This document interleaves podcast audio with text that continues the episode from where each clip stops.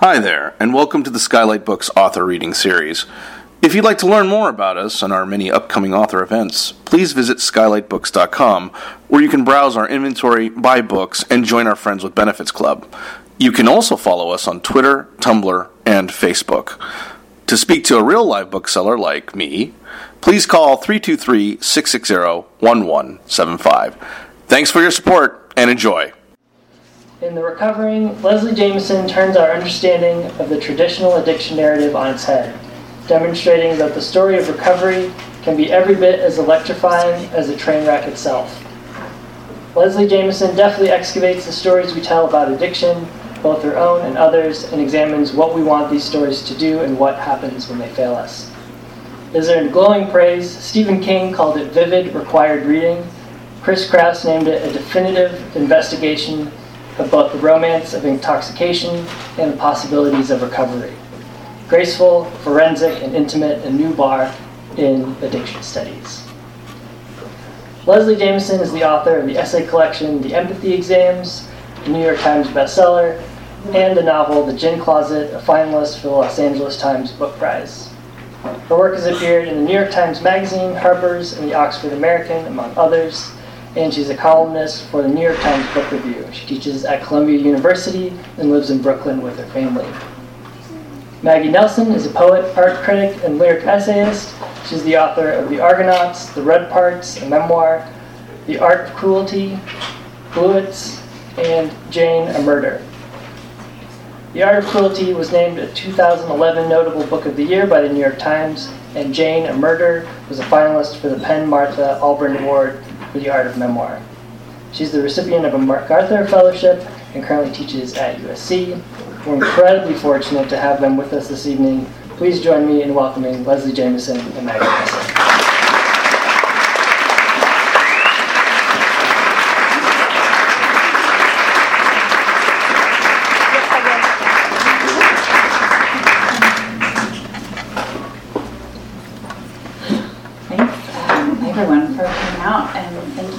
for being chat. Um, yeah, I, I am from LA, so this event is particularly meaningful to me. Um, and I thought I'm just going to read a little bit from the beginning of this book, and then we can talk, and then maybe we'll open it up to some questions. Um, yeah, thank you all for coming.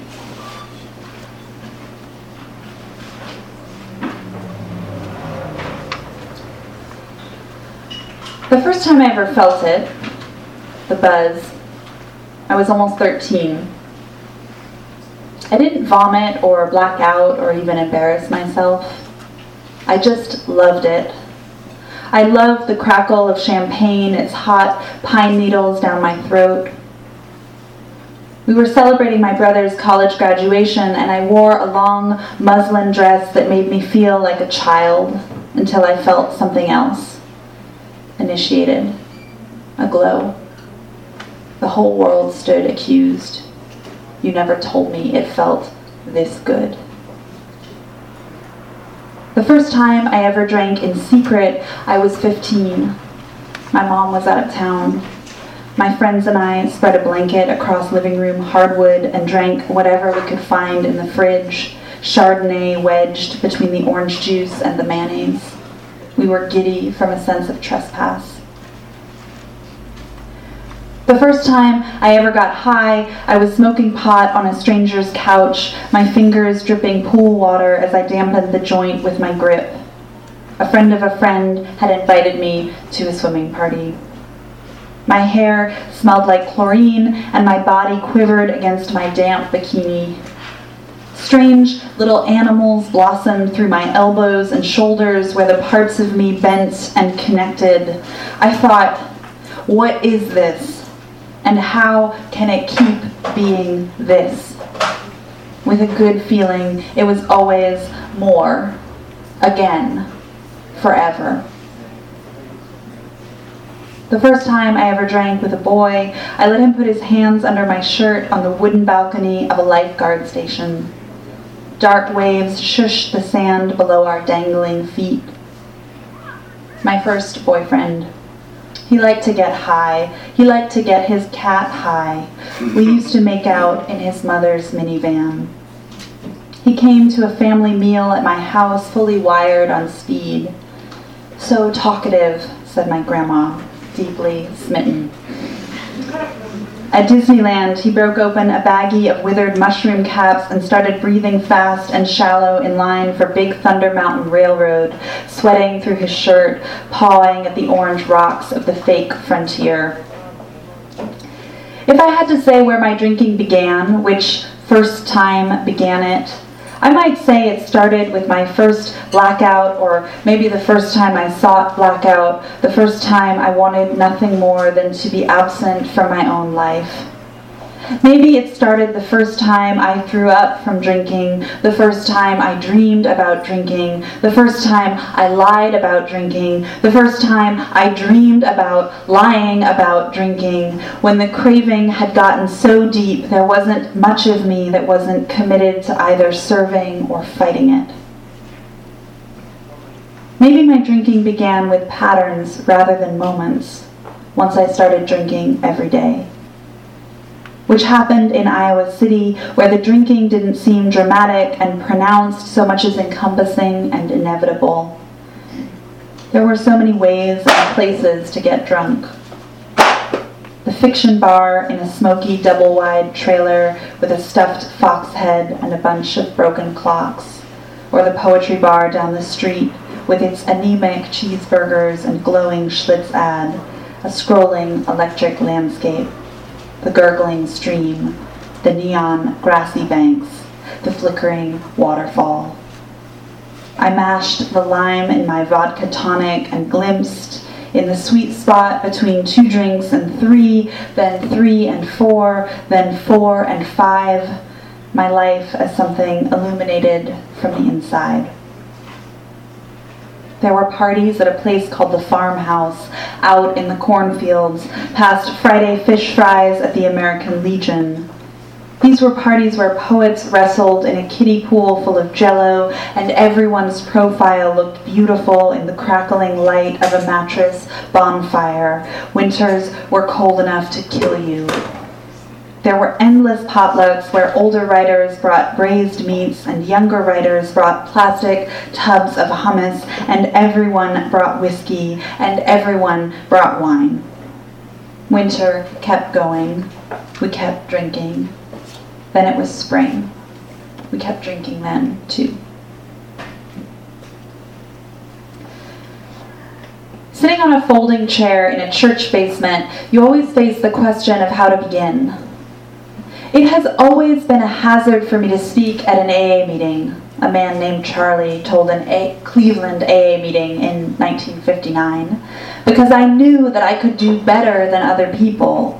I really had a story to tell. I was more articulate. I could dramatize it, and I would really knock them dead. He explained the hazard like this He'd gotten praised, he'd gotten proud, he'd gotten drunk. Now he was talking to a big crowd about how dangerous it was for him to talk to a big crowd. He was describing the perils of an Alcoholics Anonymous meeting to a meeting of Alcoholics Anonymous. He was being articulate about being articulate. He was dramatizing what the art of dramatizing had done to him. He said, I think I got tired of being my own hero. Fifteen years earlier, he published a best selling novel about alcoholism while sober, but he relapsed a few years after it became a bestseller. I've written a book that's been called The Definitive Portrait of the Alcoholic, he told the group, and it did me no good. It was only after five minutes of talking that Charlie finally thought to begin the way others began. My name is Charles Jackson, he said and I'm an alcoholic. By coming back to the common refrain, he was reminding himself that commonality could be its own saving grace.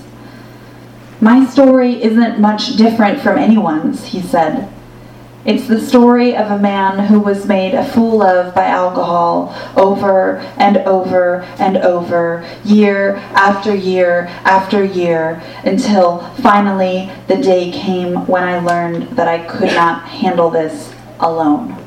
Thanks.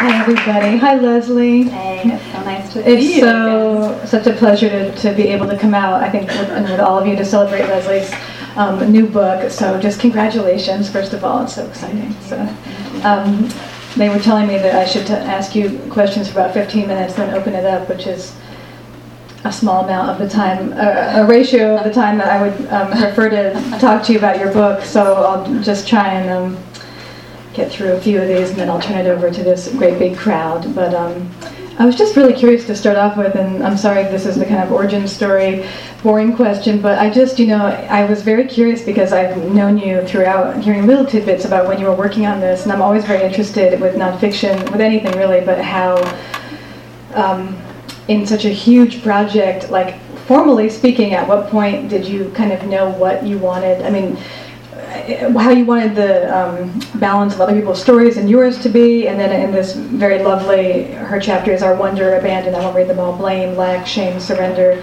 So it has this kind of structure um, by affect or abstraction, and I wonder just when it all came together in that way for you. Yeah, um, I don't think it's a boring story question at all, but I might be biased um, because it was like eight years of my, my life. But um, yeah, I mean, I feel like I knew what I wanted this book to be like a long time before I realized how I could make it that thing structurally or formally. Um, and it really felt like my notion of, of my desire for what the book would be came, felt like a kind of confluence of rivers um, where there was writing that I started to do in early sobriety about eight years ago, um, just about the experience, and it didn't have a I didn't have an end game in mind. It didn't have a I, I certainly didn't think that I was going to going to write a book about it, but I was writing I was writing about early sobriety as a way to survive early sobriety and to kind of make sense of what it felt like and try to kind of transcribe the raw nerve endings of that experience. Um, and so there were little bits and pieces of, of personal writing that were happening that um, actually were, existed in documents that had largely abstract names on my computer because I think that was like there was a um, a lot of there was like shame one, shame two, shame three, um, and they were they were attempts to try to organize what I was feeling in this in that, in that really like um, I describe early sobriety in the book a lot in terms of bright winter light, like the bright winter light of Iowa, and that really is what that time felt like to me. Like I was waking up in certain ways. Um, and then I, I, I started a, um, an academic project when I was getting my doctoral degree that was an investigation of um, various writers who had gotten sober or tried to get sober, and I was thinking about them in relation to different recovery institutions. So, thinking about Charlie Jackson in relation to AA, and Berryman and Wallace in relation to rehab, and a kind of network of writers in relation to this um, strange institution that was founded in the 30s in Kentucky called the Narco Farm, which was a, a, a prison hospital. Talk more about if you want to. But um, that that academic project was a very selfish academic project because it was really my attempt to. Uh, look at other people's lives and work to see what sobriety had done to their creative process. Um, and to try to think about recovery as a generative space rather than a kind of loss of this um, generative dysfunction that, that certainly I had kind of fallen into this sort of association between creativity and dysfunction. So I wanted to see what I, I called that project speculative autobiography at a certain point because it was not personal at all, but it was an attempt to figure out what sobriety had done for other people's lives. So I um, at a certain point, I started to think, what if that academic project Mm-hmm. and uh, which was taking place a lot in, in archives could kind of fold into this more Mm-hmm. personal narration? What would that look like? Mm-hmm. And it immediately felt right to me because I um, there are a number of, of addiction and recovery memoirs, like straight memoirs. Even I think that term, what is a straight memoir even? But um, the, that have meant a lot to me. But I knew from from really early on that if I was going to write uh, my personal story, I wanted it to be part of this chorus of stories. And so then the question was, where am I going to find those stories, and how am I going to weave them together? And so I started to use those stories that I was finding in the archives. I did. I spent about a year doing a bunch of interviewing to, to mm-hmm. gather some other stories, um, and then it, the, the the headings that you described mm-hmm. felt like a way to arrange that chorus of voices in some way that mm-hmm. made sense. I mean, there's a, also a pretty chronological structure to at least my own story, but um, in terms of thinking, okay, what are the points where these stories touch or connect? Um, those ideas were, were, were, were ways of um, mapping those connections for me. Yeah, I mean, what that the effect that you're describing about your story and this chorus of other stories. I mean, you say this explicitly, so I'm not pointing out anything that you, they haven't said in here, but that you know there's a relationship to the big book and a relationship, and obviously to the meeting structure, but also to. Um, uh, but the big book, I was really fascinated in this book, and that like, you know. I think that literature, like written by writers, which you came out what you just read um, as testament to addiction, is always um, uh, I don't know what the word is, like not sullied by its being literature, but it's not, you know, it's trying to do something besides bear witness or something. And then you have just the kind of stories that are told in meetings or stories, you know, as you say, that don't worry about cliche or the things in the book. And I wonder, since your book, I think, does this really interesting thing of kind of reading, kind of, kind of bringing into the literary realm the storytelling that attends recovery, you know, in the big book in particular, with literature than with your own. I just wonder what you, if you thought about that triumvirate, you know. Yeah, yeah, um, I, I did, and I and I, you know, I think one of the um, many driving questions underneath this book had to do with the different imperatives that surround storytelling in literary spheres or worlds that I had been a part of, and then recovery worlds that I have been a part of. And one of the things that was really moving to me about recovery and very striking to me about recovery was it was on the one hand there was something very familiar to me about it because it was a world driven by storytelling um, but the point of stories was different so mm-hmm. certain things that um, were almost second nature in certain literary worlds that I was a part of like um, the idea the ideal of originality for example like that you would um, either want to tell a story that had never been told, or else if you were already reconciled to the idea that every story had already been told, that you would want to tell a story in a different way than it had ever been told, um, and and that you would tell that story in the service of beauty, in the service of complexity, in the in the in the in service of revelation, um, and and in recovery, I found that there was um, the imperative of originality was almost like turned on its head, where the whole point of a story was to tell an unoriginal story that had been told before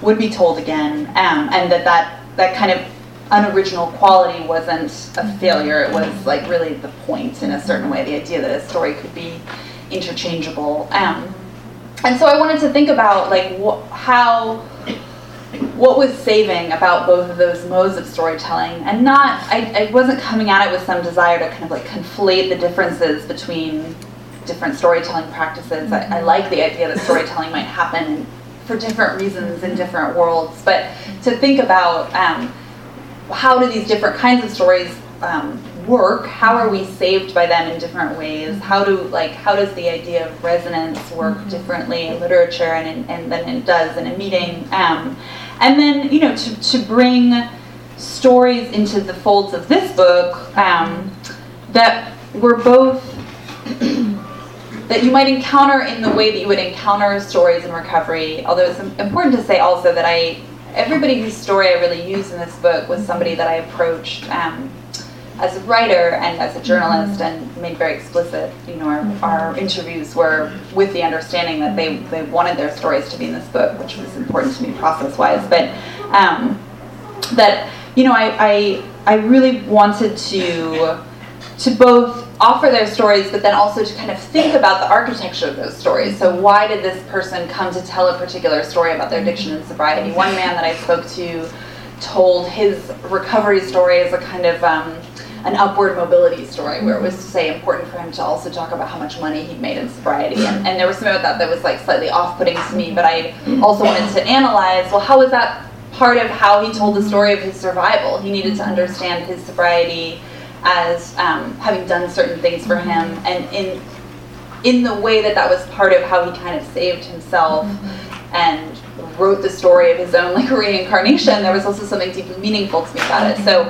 I guess I wanted to be both like an honoring witness mm-hmm. and um, an analytic interlocutor and, and, and wanted to believe that there was a, a form of analytic encounter that wouldn't have to be like a skeptical interrogation.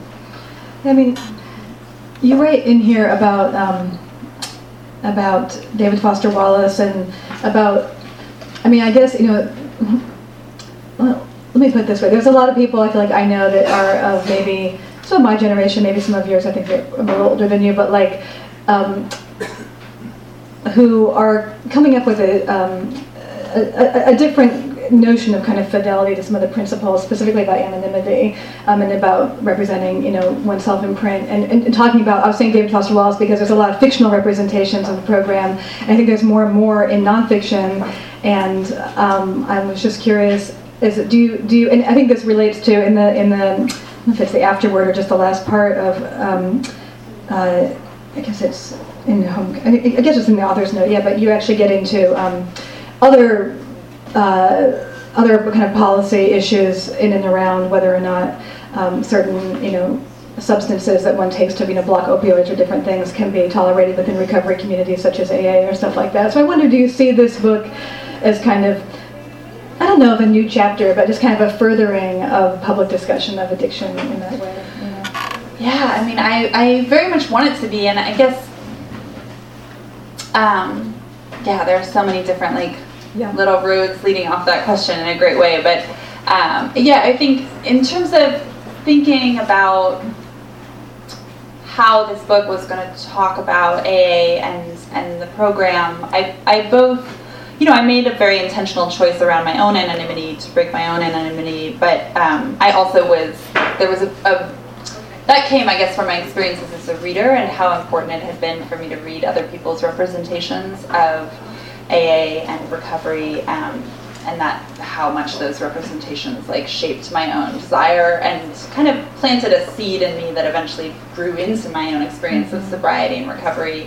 Um, but I also um, I also wanted to write, in a sense, like a, a love song to recovery, but that was also positioning 12 step recovery as one kind of recovery amongst mm-hmm. many kinds of recovery, and, and um, at least in my own experience of recovery, part of what's felt liberating about it is the idea that it's like if this works for you, great, and kind of there are many other things that might work for you or might work for someone else. Mm-hmm. And so I wanted the book to um, be honoring AA and really exploring exploring it as this particular and pretty singular and, and to me pretty amazing mm-hmm. cultural phenomenon. Mm-hmm. Um, but to not to in that in that kind of love song to mm-hmm. not be blind to all the other ways that somebody might get sober um, that I think are both important on sort of an interpersonal level to respect as paths to sobriety, but are also really important on a on a kind of on a policy level in terms of making room for um, harm reduction, for um, mm-hmm. medication assisted treatment, for these things that sometimes historically 12 step recovery has been slightly antagonistic towards, but mm-hmm. in no way I think intrinsically has to be mm-hmm. antagonistic mm-hmm. towards. Did you feel like when you were writing, I mean, on that note, I mean, I'm sure when you're going around the country and talking about the book, people are probably talking a lot about, you know, opioids or different current, uh, you know, high profile emergencies.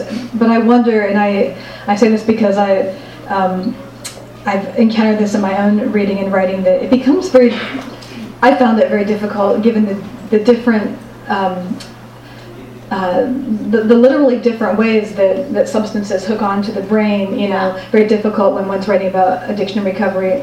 Um, when you're playing, I mean, because I've done the same thing where I'll be like, oh, Billie Holiday and this person here, or whatever, and like, but you know, and you're kind of you're moving around uh, these very different drugs, um, and then obviously addiction is the thing that holds them together. But I wonder when you were writing and or even reading all these different books, did you sometimes go, God, you know, coke just is not the same as you know being yeah. addicted to, to yeah. well, you can't be yeah. to acid, but whatever, pick your other, you can, maybe you can. um, yeah, I mean, it, yes, I mean, um, I think there was a kind of one of the questions that I got a lot as I was working on the book, and especially as I was working on my dissertation, was um, is it about drinking or drugs? And in that sense, I think there was um, maybe that question was coming from uh, an awareness of the ways in which, yeah, substances mm-hmm. hook onto the brain in different ways. Um, but I, I felt often that that question was also coming out of our decades long process of acculturation mm-hmm. to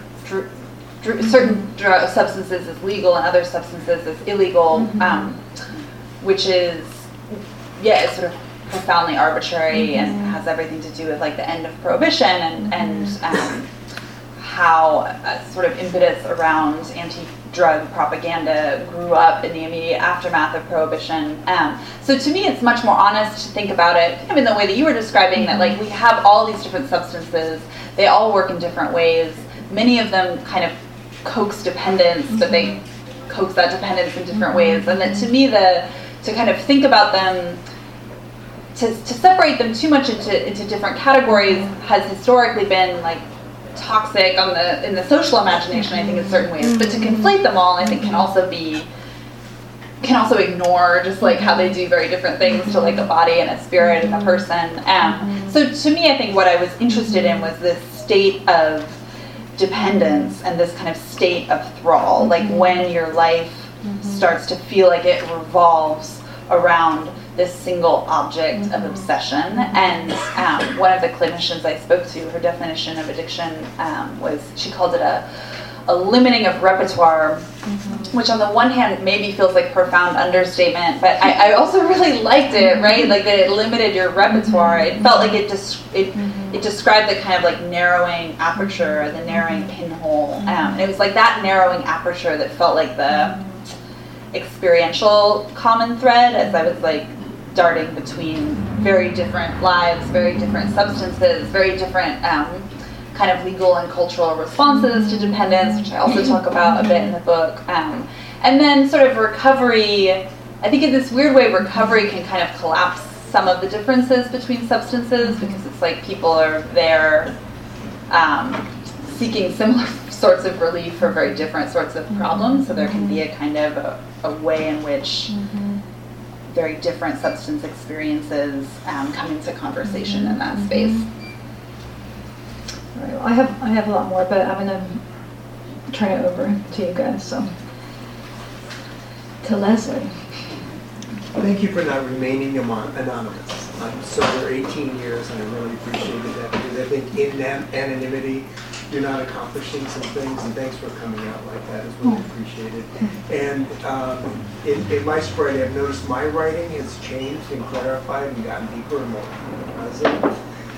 Has your writing changed in- in your journey, or what? Can you guys hear in the back at all? Maybe I'll just say that he thanked her for her, an- uh, for breaking her anonymity and then also noting that his own writing changed in sobriety and got clearer, right? Yeah, and then wondering if Leslie had noticed anything like that. Yeah, I mean it's it's um it's a great question, and and obviously I was consumed by that question of like how can recovery um, shape writing and kind of take writing in new directions rather than just being a sort of uh, crippling force or like a flatlining force. And and I certainly I didn't experience that like generative spark immediately. I mean, I remember a lot of early sobriety for me was like nights spent in coffee shops trying to write and with almost this like fervent determination like that I was going to trade in nights of relief and drinking and not that drinking at that point always felt like relief but but it, before I drank it always felt like it was going to feel like relief and um, that I was going to sort of turn in those nights for a different set of nights that were going to be like spent you know being like visited by the muse in a, like in an Iowan coffee shop, and I remember just like eating stale, large cookies and like trying to work on this novel that didn't feel like it had a pulse. And um, so there, there was there was a lot of like hand wringing in the beginning. Um, it didn't it, it didn't come like an if then. If I trade this thing in that I have come to believe my life somehow depends on, then I will get this other thing in return, which is like a new creativity. Um, but over the years, absolutely, I feel like recovery is, has um, shifted my writing in a number of ways. I mean, it, it recovery kind of fit into things that had already been abiding preoccupations for me that maybe I hadn't always labeled but had been consumed by. Things like what does it mean for us to relate to each other's experiences? Like what does empathy even mean when we use that word? Um, what does it mean to feel somehow connected to another person's pain?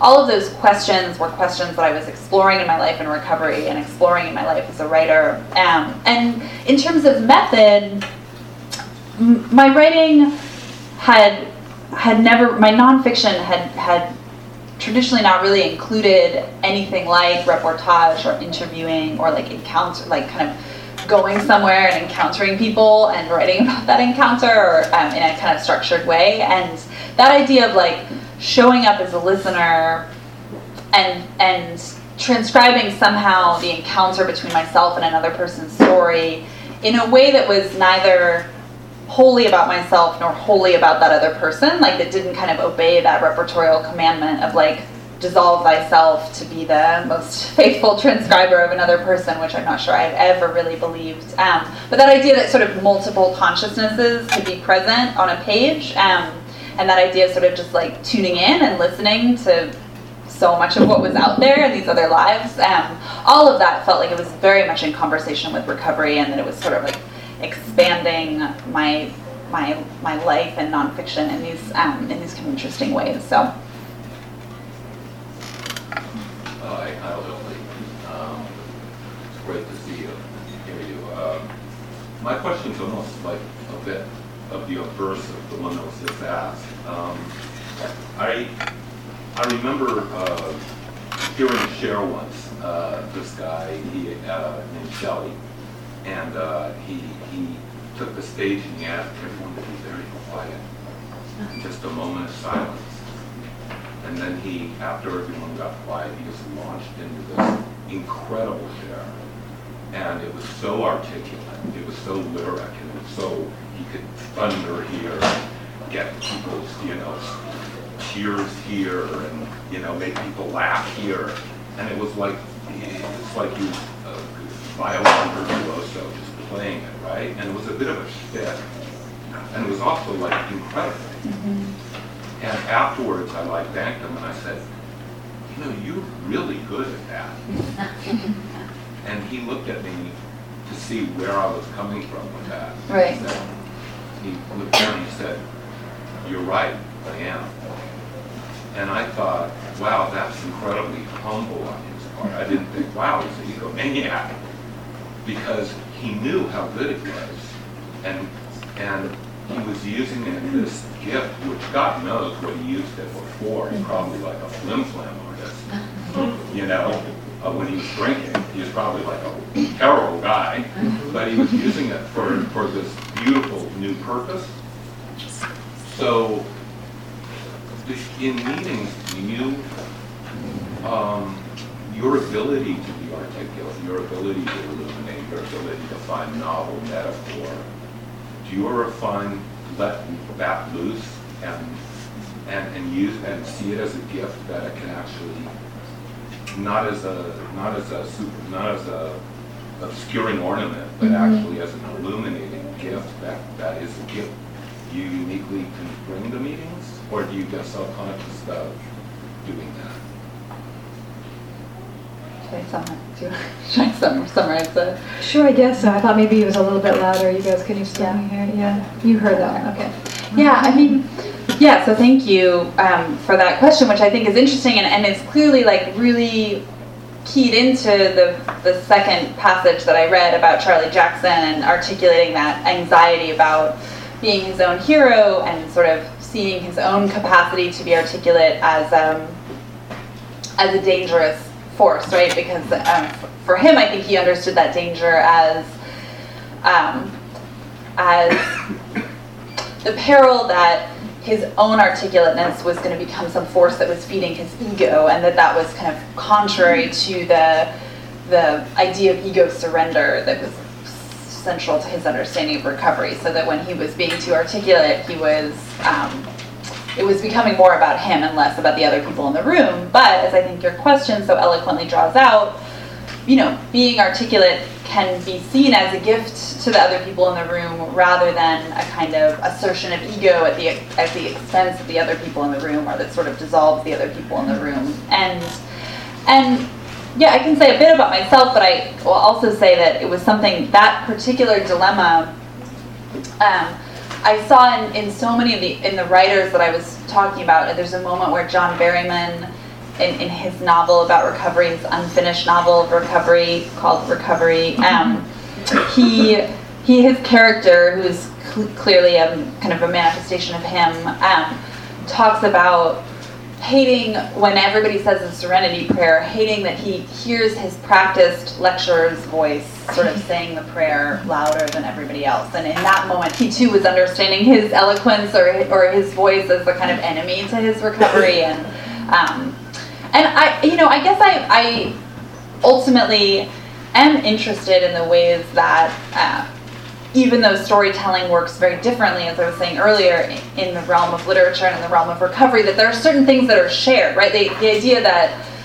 um, offering an account of a, of a specific experience in a way that finds language that can adequately capture that experience, like that is part of what makes a share meaningful in a meeting, and it's also part of what makes a story meaningful on the page as, as a work of art. Um, and so, in that sense, there are things that I practice or try or aspire to as like a as, as a writer and as a you know storyteller in recovery. That idea that that offering some account of my life that has tried to find the most the most precise language possible for that experience that that could somehow be a gift i mean i feel like that's that's the premise of personal writing that makes personal writing something other than narcissism is that idea that offering the self can be some kind of gift um, and i think it's also you know, kind of a fundamental um, premise in recovery. So in that sense, I do think it's possible to see eloquence and precision and articulation as, um,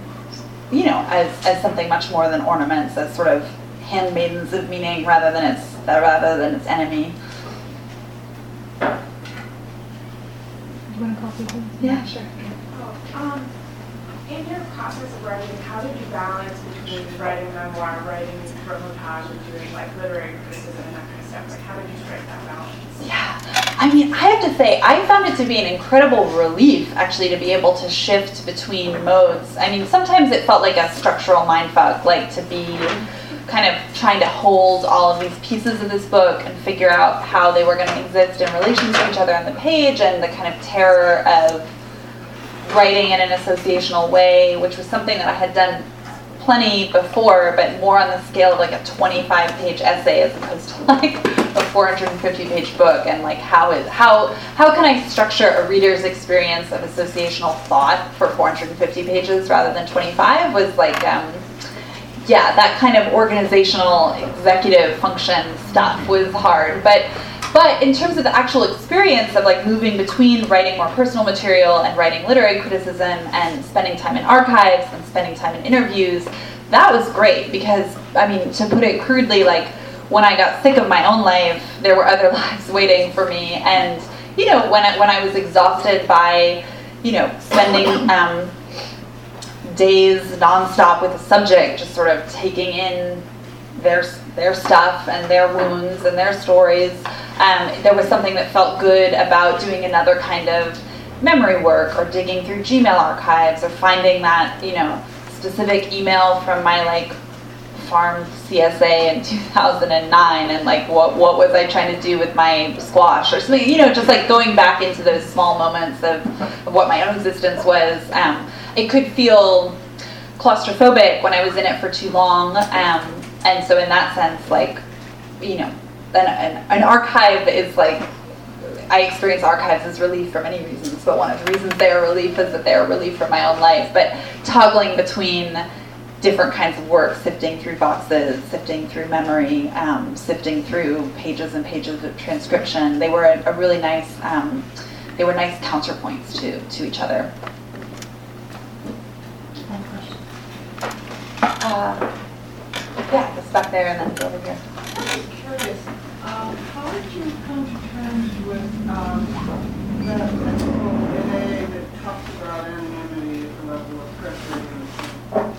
Yeah, it's a great question. Um, yeah, as, I mean, so for me, I, I do think coming to terms with it was was largely about my experience as a reader and my experience of gratitude for other people who had been public in different ways about their experience of recovery um, and just how much that had meant to me um, before I got sober and in early sobriety as I was trying to figure out sort of whether recovery would, would be a space where I could find a home. Um, and then sort of thinking about breaking my own anonymity as one thing and breaking anybody else's anonymity as another thing. That distinction is like hugely important to me, and so um, I yeah put a tremendous amount of effort in the book to not only preserve anyone's anonymity, but also to, um, as I said earlier, kind of to people for the people whose stories I was using to make it very clear, you know,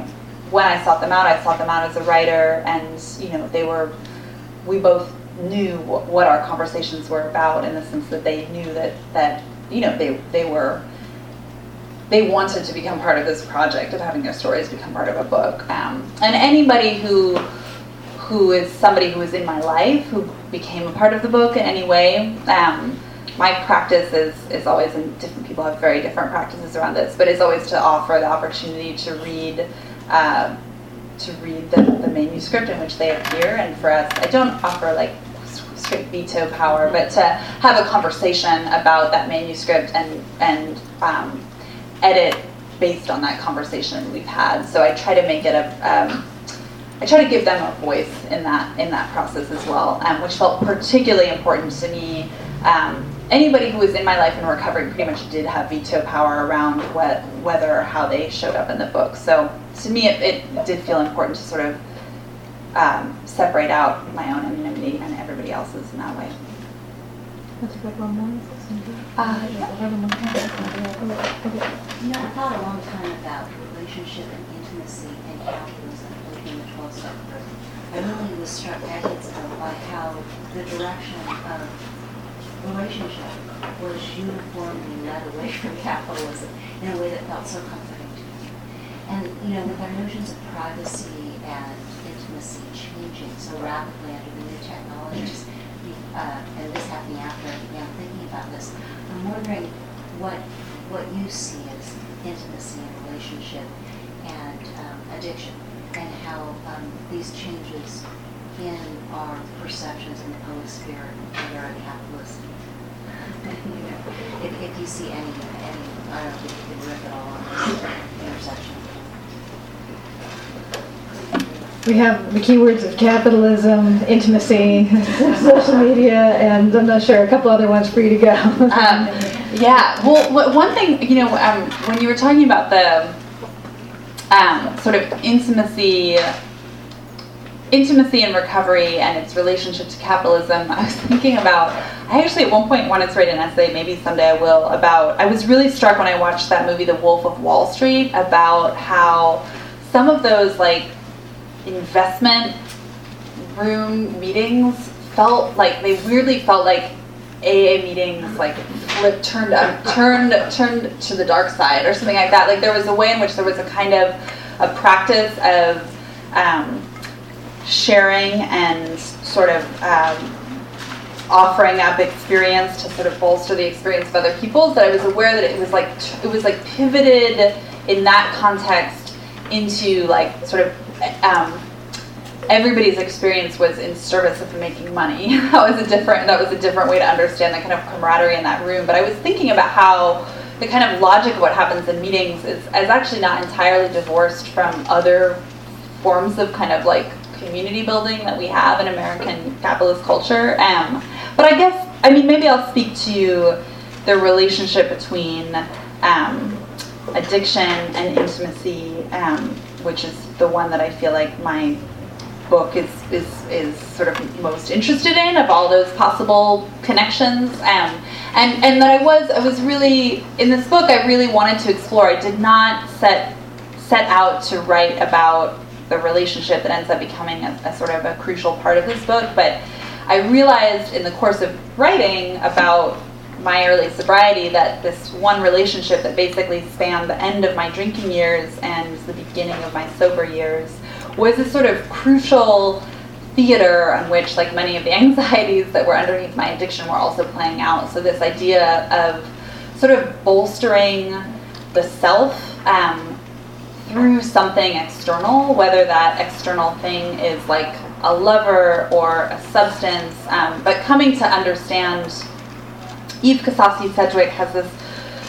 phrase um, the self thus self-construed as lack um, that's felt really resonant for me as I was writing this, like basically starting to understand yourself as not enough by coming to depend on something external, another person, another substance, um, that kind of like horizon of relief, taking something into you, whether that's something as affirmation or booze or um, uh, the presence of another person. Um, that none of those things are intrinsically toxic, but they can start to become toxic, to me at least, when they start to reconfigure your understanding of the self as like inherently lacking in a particular way. Um, and so I was really interested in sort of how can, if there's something about addiction that felt correlated to me to a particular way of relating in intimacy, like um, to feel like uh, an endless, endless kind of need. Um, that what what does intimacy then look like in recovery, and how can you sort of um, how can you need in a more sustainable way that doesn't feel bottomless in quite the same sense? Because there's nothing pathological about need; it's inevitable and it's a part of intimacy, right? To need from other people, um, but to have to have a way of needing that doesn't feel like um, you know the bucket with a hole in it that's just like endlessly leaking out. Um, We do one more question. Anyone? Uh, you kind of touched on it in the last answer, but I was wondering if you had formulated any kind of thesis about the more philosophical question. Like you, you mentioned David Foster Wallace, he seemed to have this idea that uh, addiction was not just chemical dependency, but this desire to um, reroute the fundamental state of dissatisfaction and loneliness and pain. So I didn't know if you had, uh, in your own life, anything that you sort of finding that you were anesthetizing yourself against, Mhm. uh, and maybe ways that you've reoriented yourself in this area. Yeah, um, it's a question. I, was, I, I don't think I have a good sense for what's audible or not, but it was basically about um, the kind of philosophical underpinnings of addiction and, and um, you know, thinking about how David Foster Wallace had thought about addiction as a kind of rerouting of a fundamental state of human dissatisfaction or, or loneliness, and um, how I sort of thought about um, what's underneath addiction in that, in that way or what had been underneath it for me. Um, yeah, I mean, I, I um, in a way, I think that my relationship to booze was like one of several languages in which I pronounced a certain kind of um, deep longing, and that, like, you know, having an eating disorder also felt like a response to a feeling of sort of bottomless longing, but it, the response in that case was one of like withholding and restraint. And with booze, it was more about um, indulging that sense of, of longing and sort of following it. Like, if this thing makes me feel good, like, how can I follow that satisfaction and just kind of do more and more and more of it? Um, but I think that. I think that in many ways, and this does connect to the last answer, I think that, that that one of the things I'm exploring in the book is this sense of real anxiety at what it need, means to, to need things from other people, and that one response to that anxiety is to need something from a substance instead, to sort of like redirect that state of dependence from a relationship um, to like a bottle of whiskey, right? And that, that there was something about that dependence that. Um, disguised itself initially as a kind of autonomy, right? Like I won't, I, I will free myself from needing something from you by needing something from this other thing instead. And so in that sense, I guess it's a, it's another kind of rerouting. Um, but as a writer, I think I'm much more drawn to kind of uh, stacking up multiple possible uh, explanations rather than settling on one. And so the, the moments in the book where I do think about like in broader terms, like what is addiction or how do we try to find an origin story for our addictions? Like say, well, it came from here, it came from my relationship with my father, or it came from the loss of my brother, or it came from this genetic inheritance in my family. Um, I'm kind of more interested in looking at how we seek those explanatory stories out and and rather than settling on any one of them, thinking about why those explanatory stories serve different needs and how each of them might contain a, a, a part of the truth and maybe none of them contains the whole of it. You guys, now's the time when you go buy Leslie's book and then come back over here, I think, where she's going to sign them. So thanks so much.